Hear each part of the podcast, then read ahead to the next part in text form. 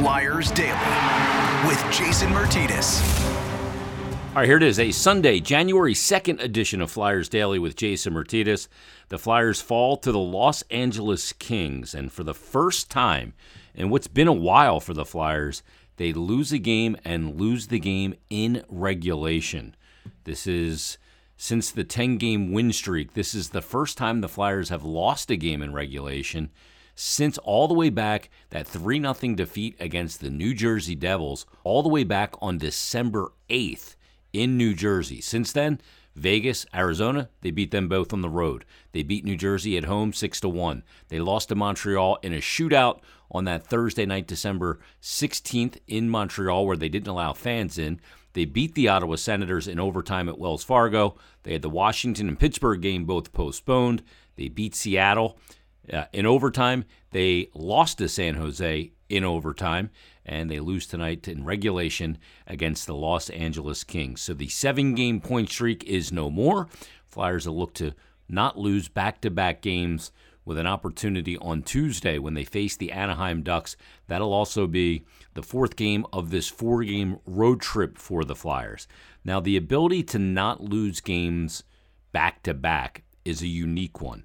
The Flyers did a really good job in the 1920 season after the new year. Matter of fact, after they got home from this trip, the trip out to California uh, over the holidays, that's also the trip where they found out that Oskar Lindblom was diagnosed with Ewing sarcoma. They came back home, and a matter of fact, when they got back home, they didn't even have a day off in between games. Their first game after the trip was against the Washington Capitals and it was a home game. They came back and they got a win on that game. January 8th of 2020. Flyers got a 3-2 win. Then they didn't lose back-to-back games until the second round of the playoffs against the New York Islanders when they went down 3 games to 1. That ability to not lose two in a row is a trait of a team that uh, of good teams. The Flyers prior to the 10-game winless skid this year had not lost back to back games. Every time coming off a defeat, they were able to rebound with a win. They lost opening night to Vancouver, they bounced back with a win over the Seattle Kraken. They lost in game four to the Florida Panthers at home to wrap up that four game homestand. They went on the road, they got a win in Edmonton 5 to 3. They lost in the th- the third game of that three game road trip to Calgary 4 0. They came home they beat the Arizona Coyotes 3 to nothing. They lost to Pittsburgh in overtime. They bounced back with a 2-1 win in Washington on Saturday, November 6th. Lost to Toronto 3 0, bounced back with a 2 1 win over Carolina on the road when they scored those two third period goals. And they lost to Dallas on the last game of that two game trip, 5 2, and came back and beat the Calgary Flames. And that was uh, uh, the Hall of Fame night at Wells Fargo Center, November 16th. And they won that game 2 to 1. Then they had the 10 game winless skid. Since the skid, they won three straight, then lost in the shootout, won two straight, lost in overtime against San Jose, and for the first time since that last loss of the 10 game losing streak on December 8th, they have lost a game, this time to the Los Angeles Kings in regulation. So, like I said, Flyers will be back at it on Tuesday in Anaheim. They'll wrap up this four game West Coast road trip, and they'll try and avoid losing back to back games. Now, when they do return home, it's Pittsburgh, San Jose, and Carolina. Two of those three teams, very good. Now you go, well, San Jose, they just lost to San Jose. You're right, they lost to San Jose in overtime, but you get them at home. This is a massively pivotal homestand for the Flyers, and it's going to be four of the next five at home and six of the next eight at Wells Fargo Center. So this is the the spot in the schedule where they not they're knocking on that door of being in the wild card. Had they won last night, as a matter of fact, they would have had wild card number two. Even though that doesn't tell the whole tale because Boston's got games in hand. It's hard to really see on equal footing where these teams are because of COVID postponements. We have teams playing significantly more games than others. But with that being said, this is the pivotal part. The home games in the next eight of six of the next eight Pittsburgh, San Jose, Carolina, the Rangers, Detroit, and Columbus. The road games in there Boston and the New York Islanders. And then they'll go to Buffalo after they get Columbus on January 20th. This is a big spot in the schedule. And this spot in the schedule doesn't look nearly as difficult as the opponents that the Flyers faced in that 10 game winless skid. Tampa Bay three times, Boston, Florida, Carolina. Uh, so this is an opportunity for the Flyers. But first and foremost, they got to come back Tuesday and find a way to get some points out of that game against the Anaheim Ducks. Then come home, take care of business in the six out of eight at home, get some points while you're in those road games against the Islanders in Boston, and you could be sitting in a v- much better position.